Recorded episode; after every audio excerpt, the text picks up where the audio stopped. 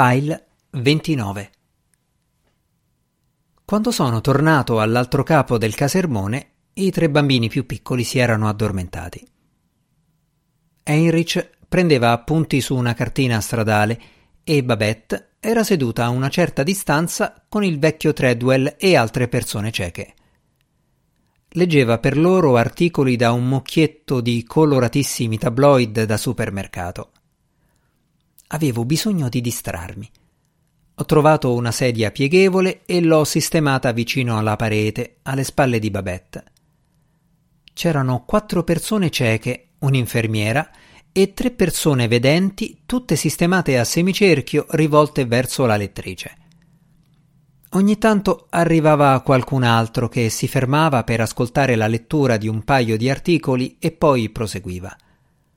Babette stava usando la sua voce da narratrice, lo stesso tono sincero e cantilenante di quando leggeva le favole a Wilder o i brani erotici a suo marito nel loro letto d'ottone, con in sottofondo il brusio del traffico lontano.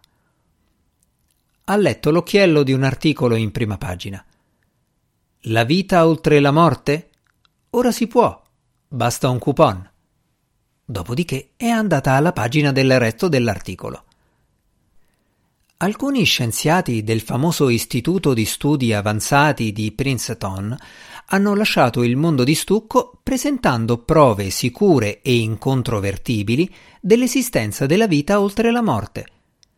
Grazie all'ipnosi, un ricercatore del celeberrimo istituto ha indotto centinaia di persone a ricordare esperienze fatte in vite precedenti, come costruttori di piramidi, studenti in viaggio di scambio ed extraterrestri. Babette ha cambiato poi la voce per i dialoghi. Soltanto nell'ultimo anno, dichiara Ling T1, esperto di ipnosi regressiva, ho aiutato centinaia di persone a ricordare le loro vite precedenti grazie all'ipnosi. Uno dei miei soggetti più strabilianti è stata una donna che è riuscita a ricordare la sua vita in una comunità di cacciatori-raccoglitori dell'era mesolitica di 10.000 anni fa. È stato interessantissimo sentire questa anziana signora in pantaloni di poliestere, così minutina, descrivere la sua vita da maschio nerboruto a capo di una tribù che abitava in una torbiera e andava a caccia di cinghiali selvatici con arco e frecce rudimentali. È stata in grado di identificare certi tratti di quell'epoca che soltanto un archeologo esperto poteva conoscere. Ha anche detto diverse frasi nella lingua dell'epoca, una lingua incredibilmente simile al tedesco di oggi la voce di Babette è tornata alla sua modalità narrativa. Il dottor Shiv Chatterie, guru del fitness ed esperto di fisica delle particelle, ha di recente lasciato letteralmente di sasso il pubblico di un programma televisivo in diretta riferendo il caso, molto ben documentato, di due donne che non si conoscevano e che si sono rivolte a lui nella stessa settimana per sottoporsi a una seduta di ipnosi regressiva. Le due donne hanno scoperto che 50.000 anni fa vivevano nella città scomparsa di Atlantide e che erano gemelle. Hanno ricordato la città nel periodo precedente al suo misterioso e catastrofico inabissamento in mare, descrivendola come una comunità urbana pulita e ben amministrata, dove si poteva andare in giro in tutta tranquillità praticamente a qualunque ora del giorno e della notte. Oggi le due donne sono food stylist per la NASA. Ancora più sorprendente è il caso di Patty Weaver, una bambina di 5 anni che ha raccontato in modo molto convincente al dottor Chatterie di essere stata, nella sua vita precedente, un killer segreto del KGB responsabile degli omicidi irrisolti di personaggi famosi quali Howard Hughes, Marilyn Monroe ed Elvis Presley. Il killer, noto nei circoli internazionali dell'intelligence come la vipera, perché iniettava nelle piante dei piedi delle sue celebri vittime un veleno letale che non lascia alcuna traccia, è morto bruciato in seguito a un incidente di elicottero avvenuto a Mosca pochissime ore prima della nascita della piccola Patty Weaver, a Popular Mechanics, nello Iowa.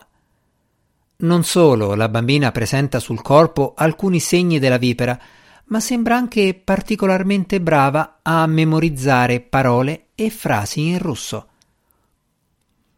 Ho sottoposto il soggetto ad almeno una decina di sedute di ipnosi regressiva, dice il dottor Ciatterie.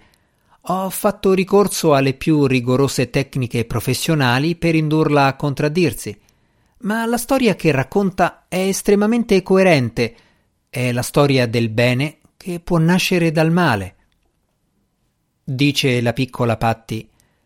Nel momento della mia morte, quando ero ancora la vipera, ho visto un cerchio di luce brillantissima.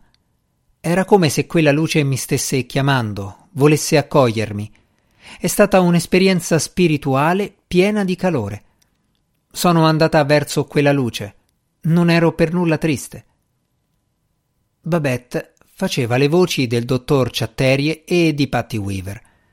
Quello di Chatterie era un inglese britannico dall'accento indiano, calmo e cordiale, dal fraseggio conciso. Patti, invece, la faceva parlare come una bambina protagonista di un film contemporaneo, l'unica a non essere minimamente turbata dai misteriosi fenomeni palpitanti che si vedono sullo schermo del televisore. La piccola Patti ha poi fatto dichiarazioni ancor più sorprendenti, rivelando che le tre super celebrità sono state assassinate per la stessa incredibile ragione. Tutte, al momento della morte, erano segretamente in possesso della sacra sindone, famosa per i suoi poteri curativi.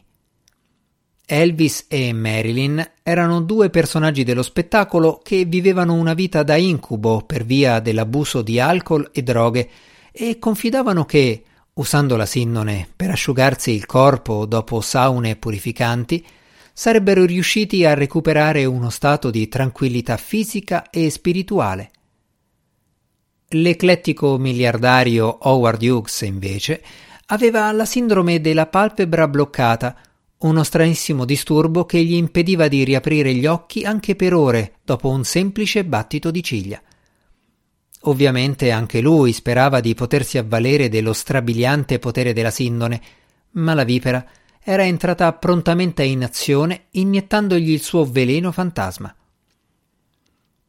Sempre sotto ipnosi, Patty Weaver ha anche rivelato che il KGB ha a lungo cercato di entrare in possesso della sindone per conto degli anzianissimi membri pieni di acciacchi del Politburo, il famigerato comitato esecutivo del Partito Comunista – il possesso della Sacra Sindone sarebbe anche il vero motivo dietro l'attentato in Vaticano contro Papa Giovanni Paolo II, fallito solo perché la vipera era già morta in un orribile incidente di elicottero rinascendo nello Iowa nei panni di una bambina lentiginosa.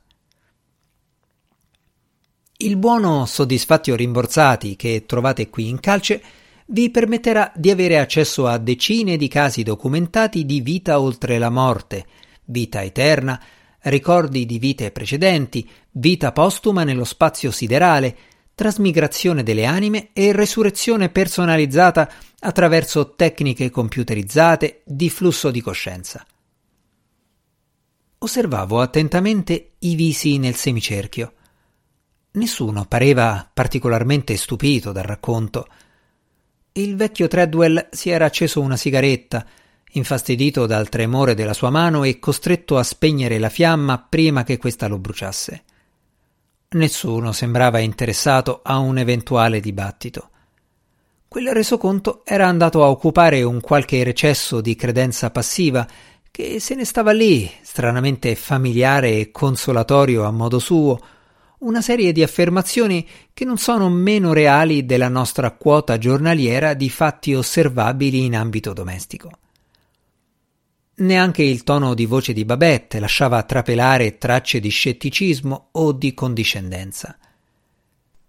E io di sicuro non ero nella posizione di sentirmi superiore a questi attempati ascoltatori, ciechi o vedenti che fossero.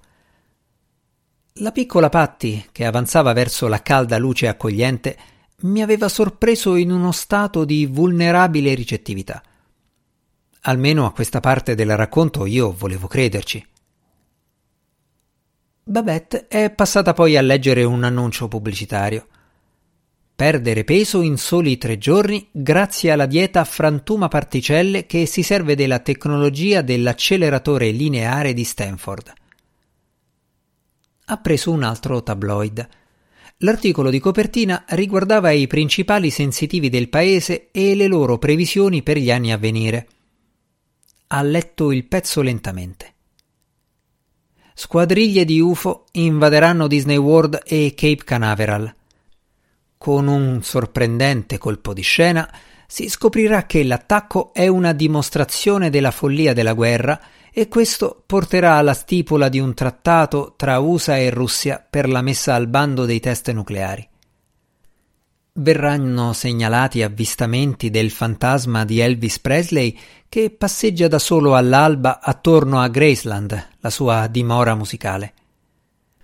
Un consorzio giapponese comprerà l'Air Force One e lo trasformerà in un lussuoso complesso di appartamenti volanti in grado di fare rifornimento durante il volo e di lanciare missili aria-superficie. Il Bigfoot farà la sua drammatica apparizione in un campeggio nella pittoresca e impervia regione del Pacific Northwest, L'irsuto bipede, metà uomo e metà bestia, altro due metri e mezzo, forse l'anello mancante dell'evoluzione, incoraggerà affabilmente i turisti ad avvicinarsi a lui, rivelandosi un apostolo di pace. Gli UFO riporteranno alla luce la città perduta di Atlantide dalla sua tomba d'acqua nei Caraibi grazie alla tele cinesi e con l'aiuto di potenti cavi dalle proprietà sconosciute in materiali simili alla Terra.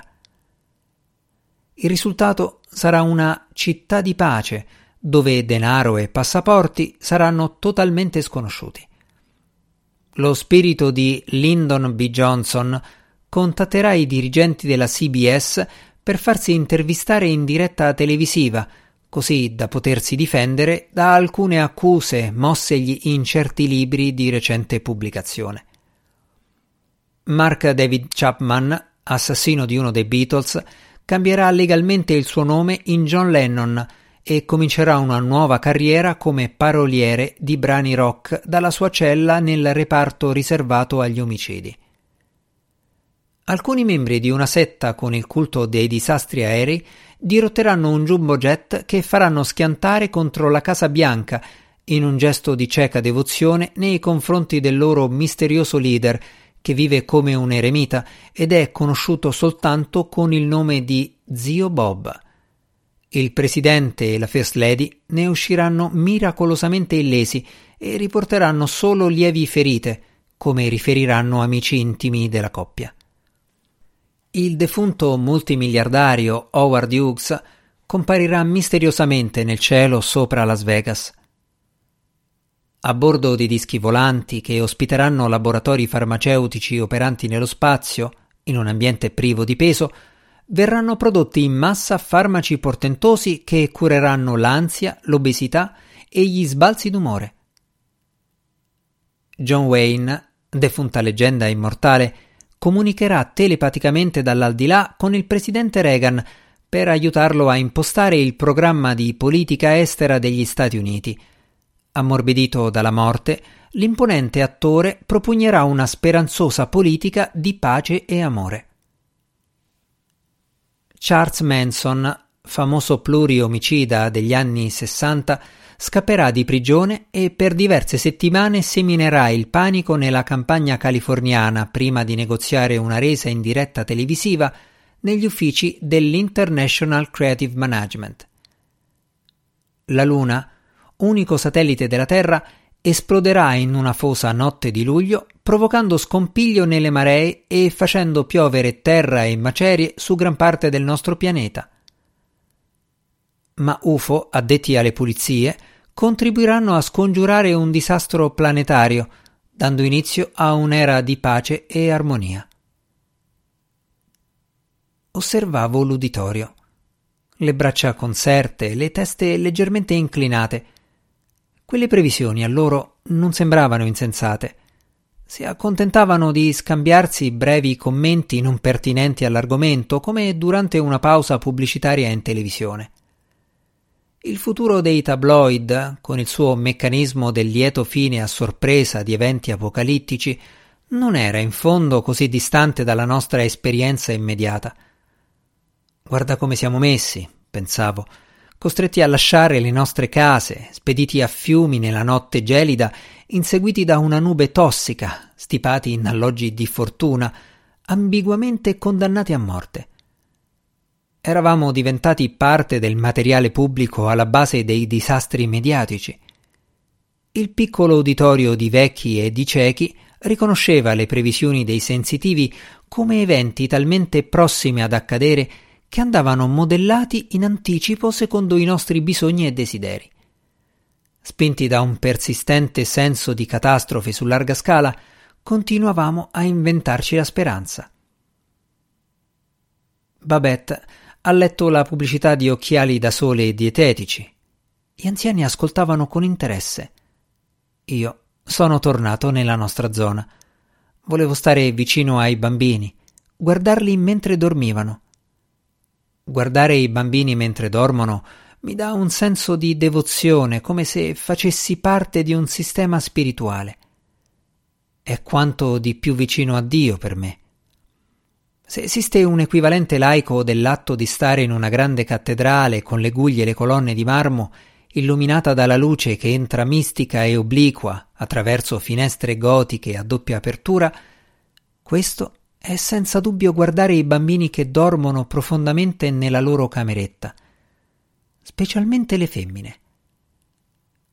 Ormai quasi tutte le luci erano spente, il frastuono del casermone si era placato, la gente andava via via sistemandosi.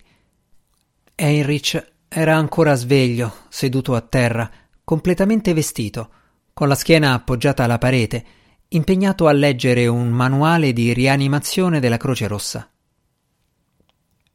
Comunque, lui non era certo il tipo di ragazzino che riusciva a farmi sentire in pace con la magnificenza del suo sonno.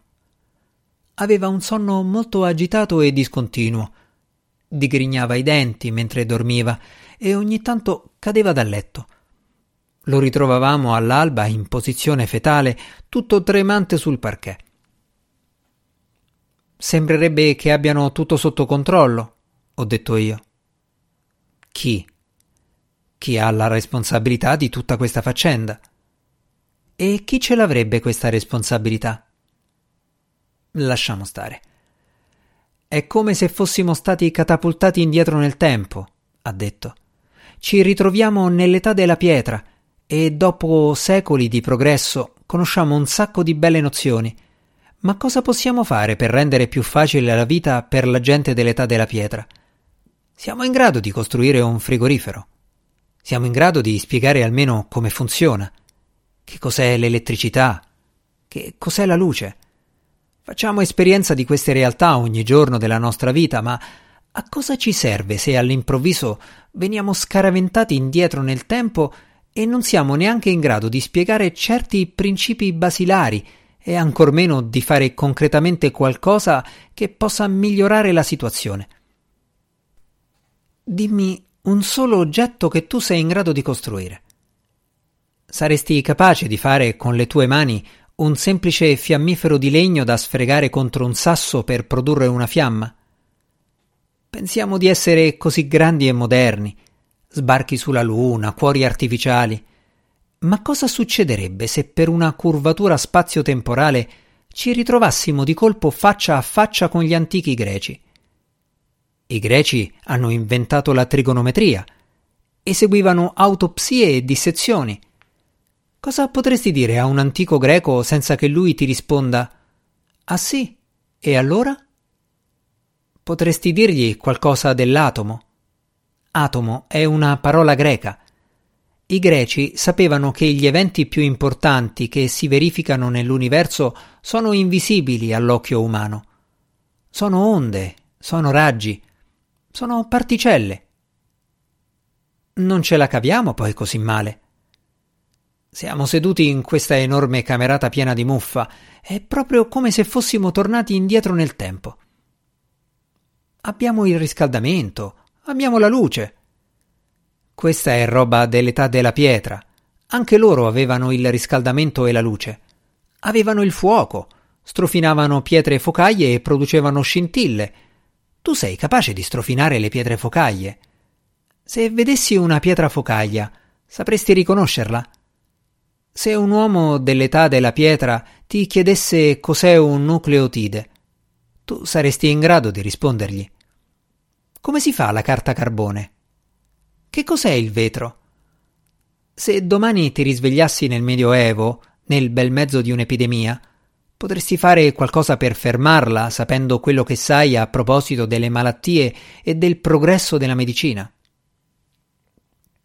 Siamo praticamente nel ventunesimo secolo e tu hai letto centinaia di libri e di riviste e hai guardato centinaia di trasmissioni televisive che parlavano di scienza e medicina.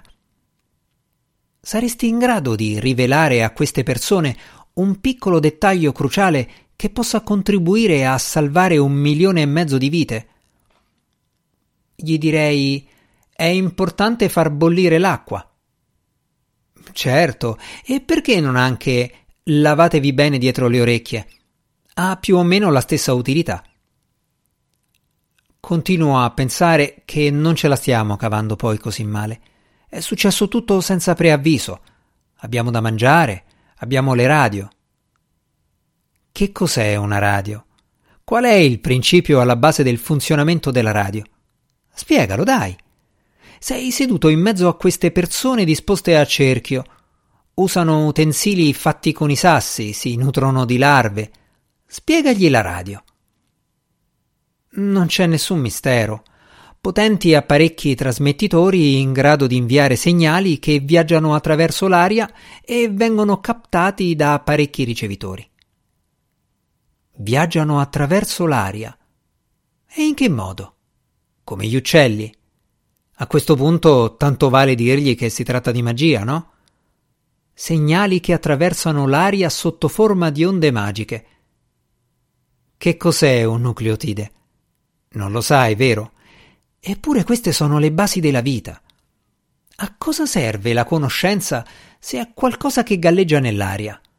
Va da un computer all'altro, cambia e cresce di ogni secondo di ogni giorno, ma nessuno sa niente in realtà. Tu qualche cosa la sai. Sai del Niodene D. Ti ho visto in mezzo a quelle persone prima. È stato un exploit, una tantum, ha detto lui. Ha ripreso a leggere. A quel punto ho deciso di uscire a prendere un po' d'aria.